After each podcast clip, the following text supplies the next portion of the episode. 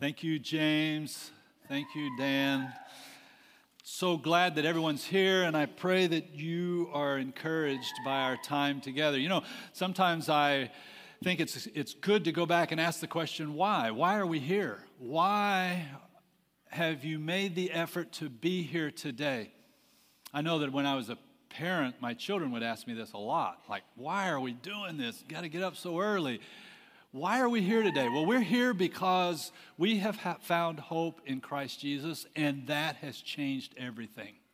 And we come together and we are encouraged by being with each other. We're encouraged by the singing of, of these beautiful hymns. We're encouraged by sharing the bread and the cup in remembrance. We're, in, we're encouraged by God's word, and we're also encouraged by each other.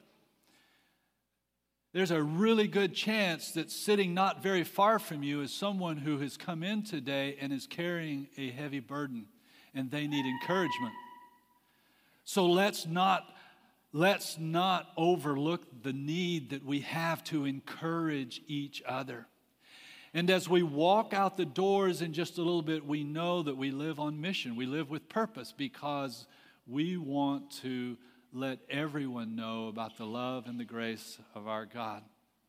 We're in a summer series, and this series is called Out of the Shadows.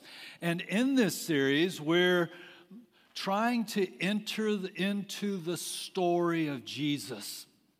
And I'm loving this study. I, I, don't know if you can tell or not, but I am loving spending all week long just reading and studying and trying to go deeper into the text.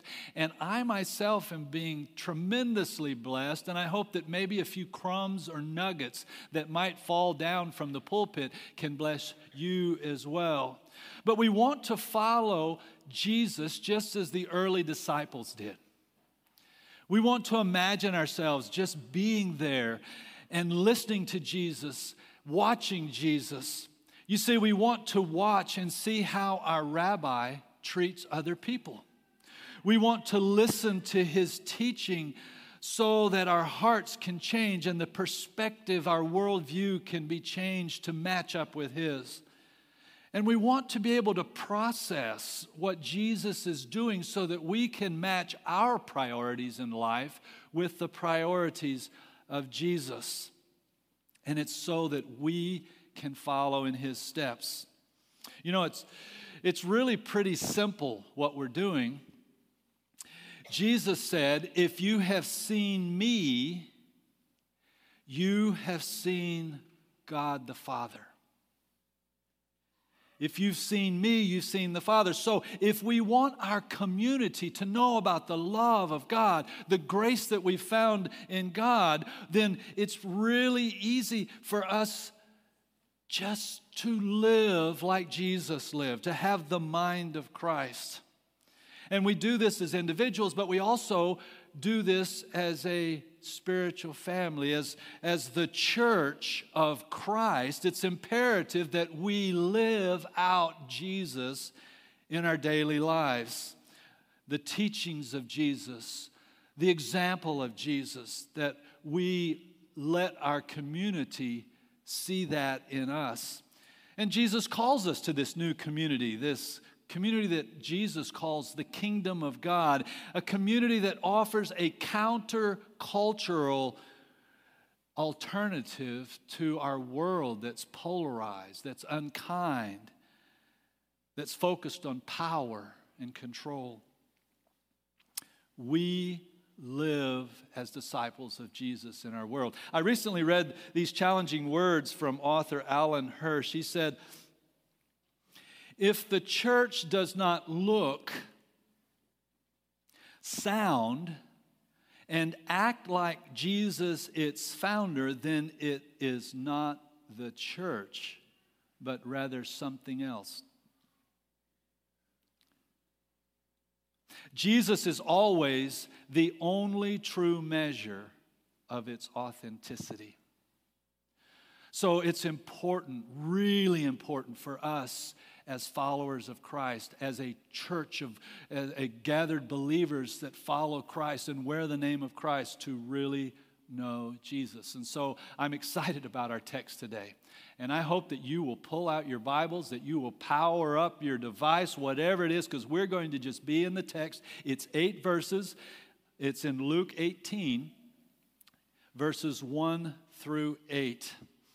And if you need a Bible that's there probably in the, the pew in the back of the pew in front of you, you can open up that Bible and it will be on page 742. Before we go into the Word of God today, I want us just to pray.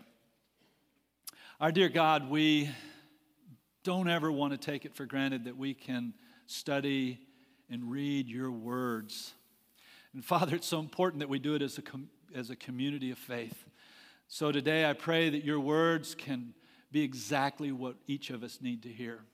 And I pray that we can have soft hearts and that we can have ears that are in tune with your will so that we can live in a way that shows the world what your love is really like. And we pray this through Jesus. Amen. Okay, so let's get into the text. Verse 1.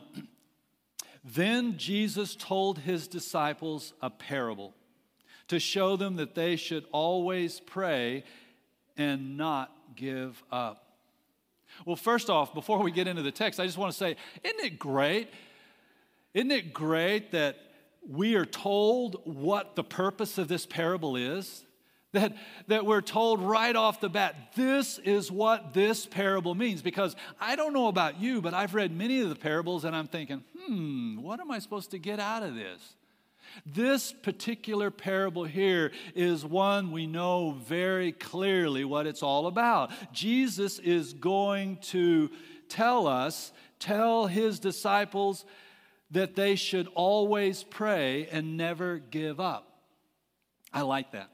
Now, if you were to ask me to teach about prayer, persistent prayer, what I would do would be I would find a good story to lead into it, have an introduction, and then I'd have one or two, maybe even three really powerful points, and then I would have a really nice conclusion. And that would be it. And I would hope that you would get the nuggets of wisdom that I could throw your way. But that's not what Jesus does. Jesus, like a rabbi in his day, he does what all good rabbis would do. He tells a story. Jesus loves to teach with stories. I found this tweet by author Jon Tyson, who is ministry up in New York City. He says, Bored people have entertainment, consumers have preferences, religious people have rules. Busy people have lists, missional people have stories. Oh, I connect with that. I love stories. I'm moved by stories. And here Jesus tells a story. It says Jesus told a parable. And a parable is a particular kind of story. A parable is a story that draws us into it and we begin to really wrestle with the meaning, what's going on. Scholars have looked over all the words, the teachings of Jesus, and some of them say, and it, it, and it varies with different scholars, but they estimate that nearly one third or about one third of the parables that uh, are the words of Jesus are actually parables. And I think that that's significant. We need to take note of that. A story in parallel is what we call a parable. They have the same root parable and parallel. Parables are not told to entertain us.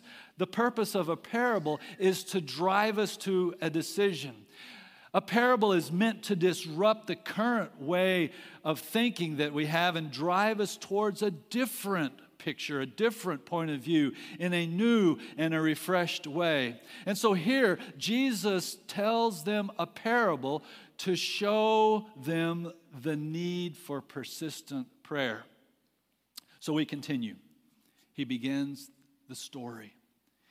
He said, in a certain town, there was a judge who neither feared God nor cared what people thought.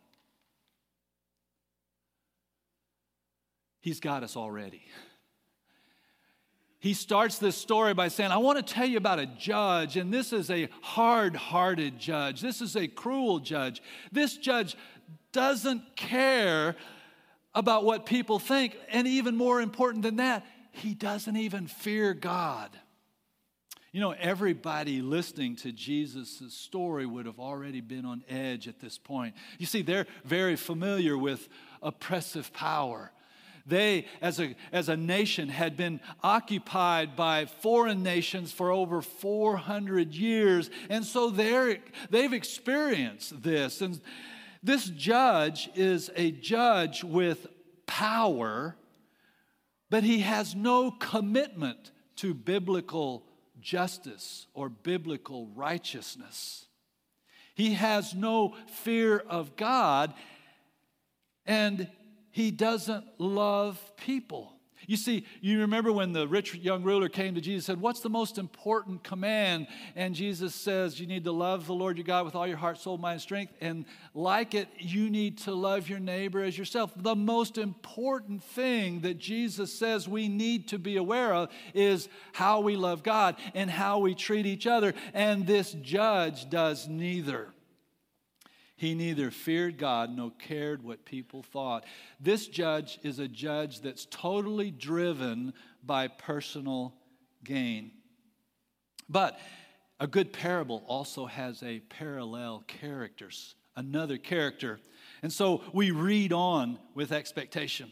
Verse 3 And there was a widow in that town who kept coming to him with the plea Grant me justice against my adversary.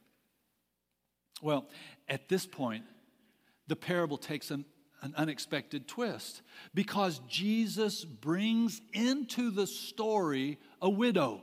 Now, for us, we might just overlook that, but for the original audience, this would stand out.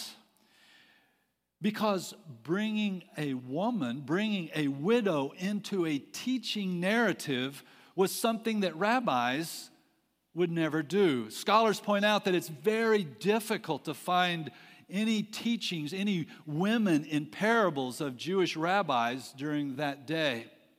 Some explain that it might be that, that the teachers realized the importance of speaking to the head of the household, the patriarchal society.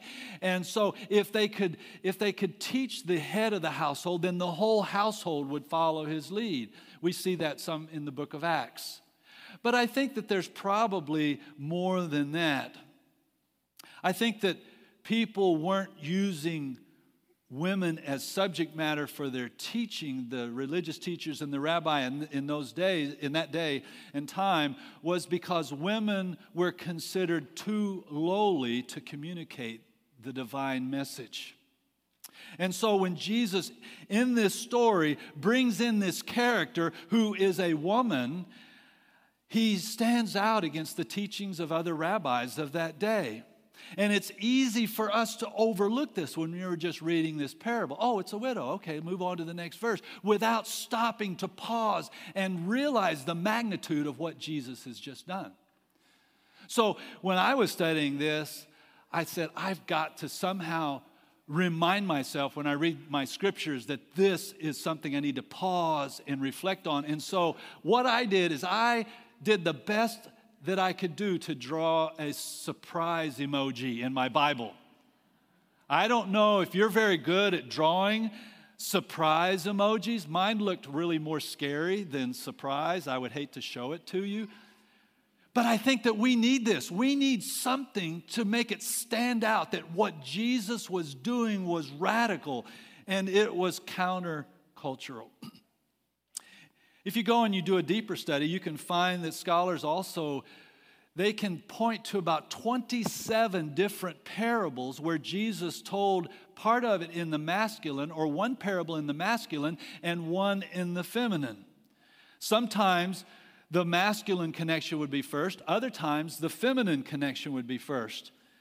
Jesus Jesus wanted everyone in the sound of his voice to know that they had a seat at the table. Not just those that society viewed as honorable, but also he wanted those who were anchored in shame, those who were pushed to the shadows, to the side of society, to know that God sees them and that God cares for them. And so, Jesus, when he's telling the story, sometimes he would talk about tasks that men were really familiar with. Tasks like tending the vineyard, planting seed, tasks like harvesting crops. But then he would also speak of things that women were very familiar with, like sewing. You know, if I just heard Jesus tell a parable about sewing, I couldn't connect with that. I don't think I've ever sewed anything in my entire life. I'm sorry to say. But I wouldn't connect with that. But Jesus talks about sewing, Jesus talks about sweeping the floor. Occasionally, I do sweep the floor. But I can tell you, I don't see that the floor needs swept near as often as Sarah does. Parables that include making bread, the daily task of putting yeast into dough and making the bread. Jesus connected with women intentionally because he wanted them to understand that they had a place in the kingdom of God, that God sees them and that God cares for them. So when Jesus includes this woman as an example to teach us about prayer, it's important that we place this in the context of its day and we realized how unusual, how radical, and how upending his teaching was. But there's something else we need to notice about this. This is not just a woman, but it's also a widow. This widow kept coming to the judge for justice. She needed help in dealing with her adversaries. So she had someone, someone who was trying to take advantage of her, and she needed help. And she, she cried out to the judge. Now, to the original listeners, this would say so much. Because in the time of Jesus, women were not considered reliable enough to be witnesses in legal proceedings. They couldn't give testimony in court. And it's so easy. You don't have to, you don't have to go to a, a great deal of effort to go and to search manuscripts from that day to find this. You can find it in many different sources that a woman was not ever allowed to give testimony into a court proceeding at all. And so here's what the original audience picked up if she is having to go to the judge herself, what does that mean? The audience knows that there is no man in her life, no one to stand up for her, no one to plead her case. She is all alone. Not only had her husband died, but she has no father. She has no brother. She has no son. She has no grandson. She has no uncle, no nephews. She has no loving community in her world that are willing to stand up for her, that are willing to go to court and plead her case. She's having to do it on her own. Even though this adversary was taking advantage of her helpless condition. And so she would go to this judge she would plead her case. But the sad thing, the thing that jumps off the page to us about this is that she has to depend on a judge, not a good judge, not a judge that understands mercy and righteousness, but a judge who is heartless. This is a story about a prayer for justice. This widow has no chance And the audience knows it. They personally know what abusive power is. But it's at this point when we're reading, when Jesus is telling the story, it's at this point that the story takes even a further twist. Listen to what Jesus says. He says, For some time, he, the judge, refused. But finally he said to himself, Even though I don't fear God or care what people think, yet because this widow keeps bothering me, I will see that she gets justice so that she won't eventually come and attack me. I intentionally paused right there the fact that you didn't just burst out in laughter at that particular part of the parable shows me that you really didn't get this parable like the original audience did. You see, the original audience, I'm pretty confident at this point when Jesus said that this widow has got this judge so confused and so concerned that he can't go anywhere because she's going to go out and attack him.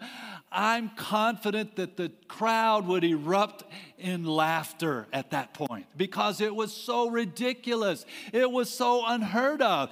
It was hilarious.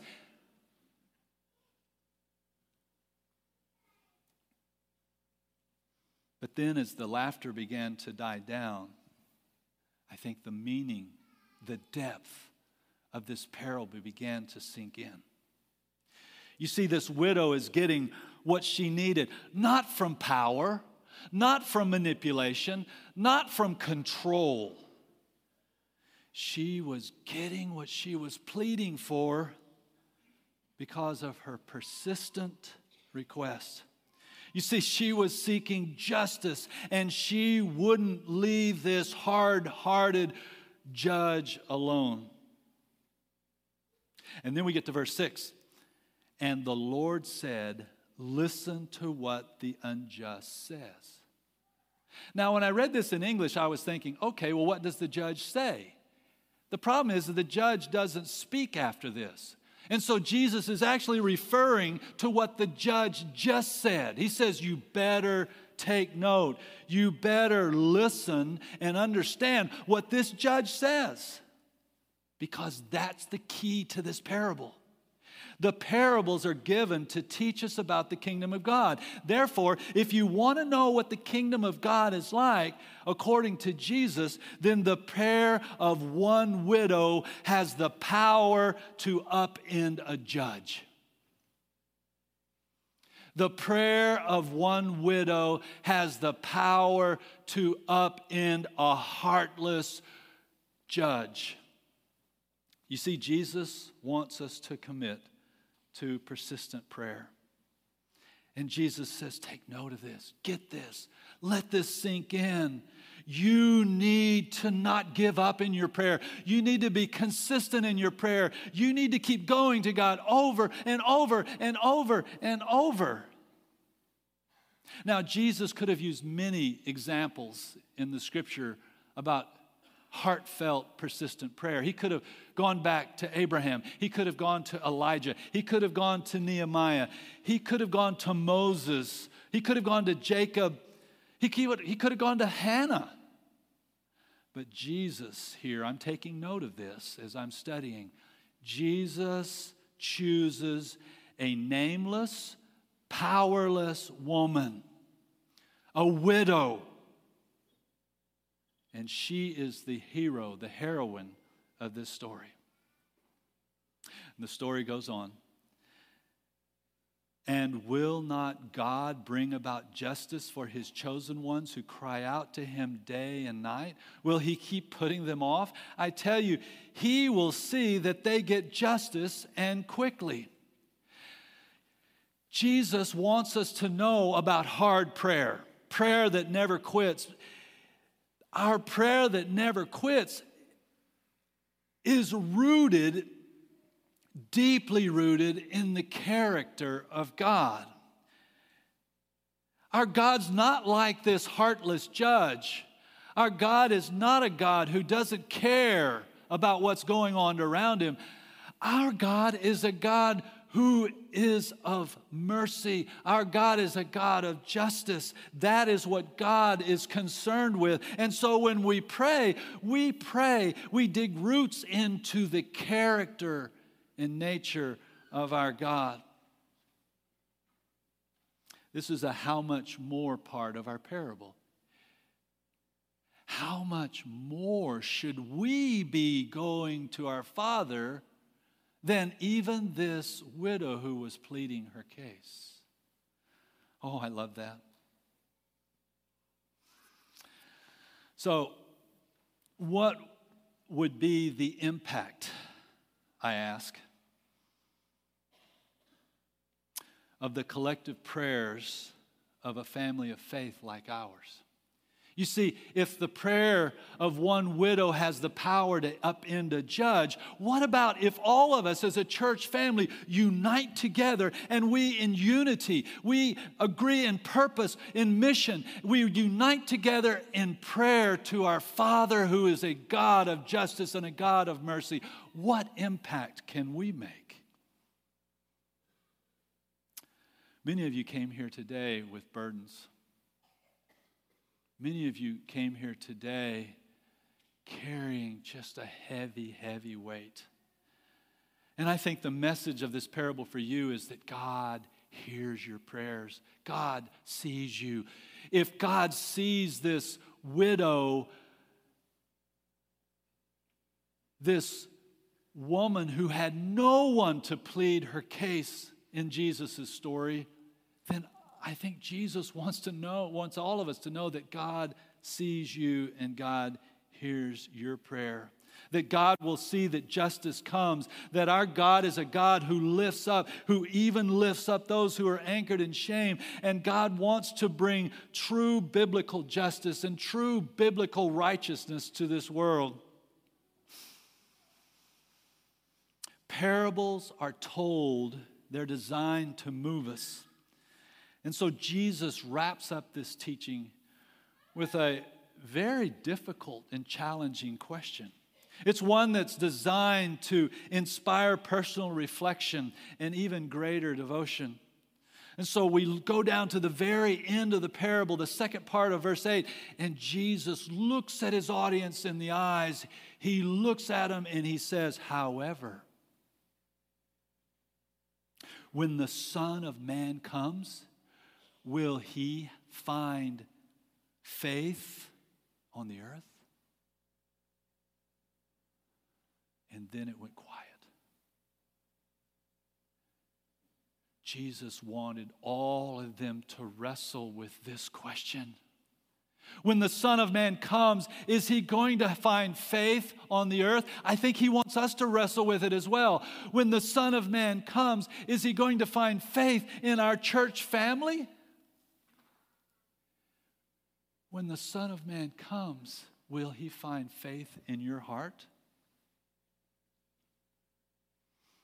Who do you go to in times of desperation? What do you depend on?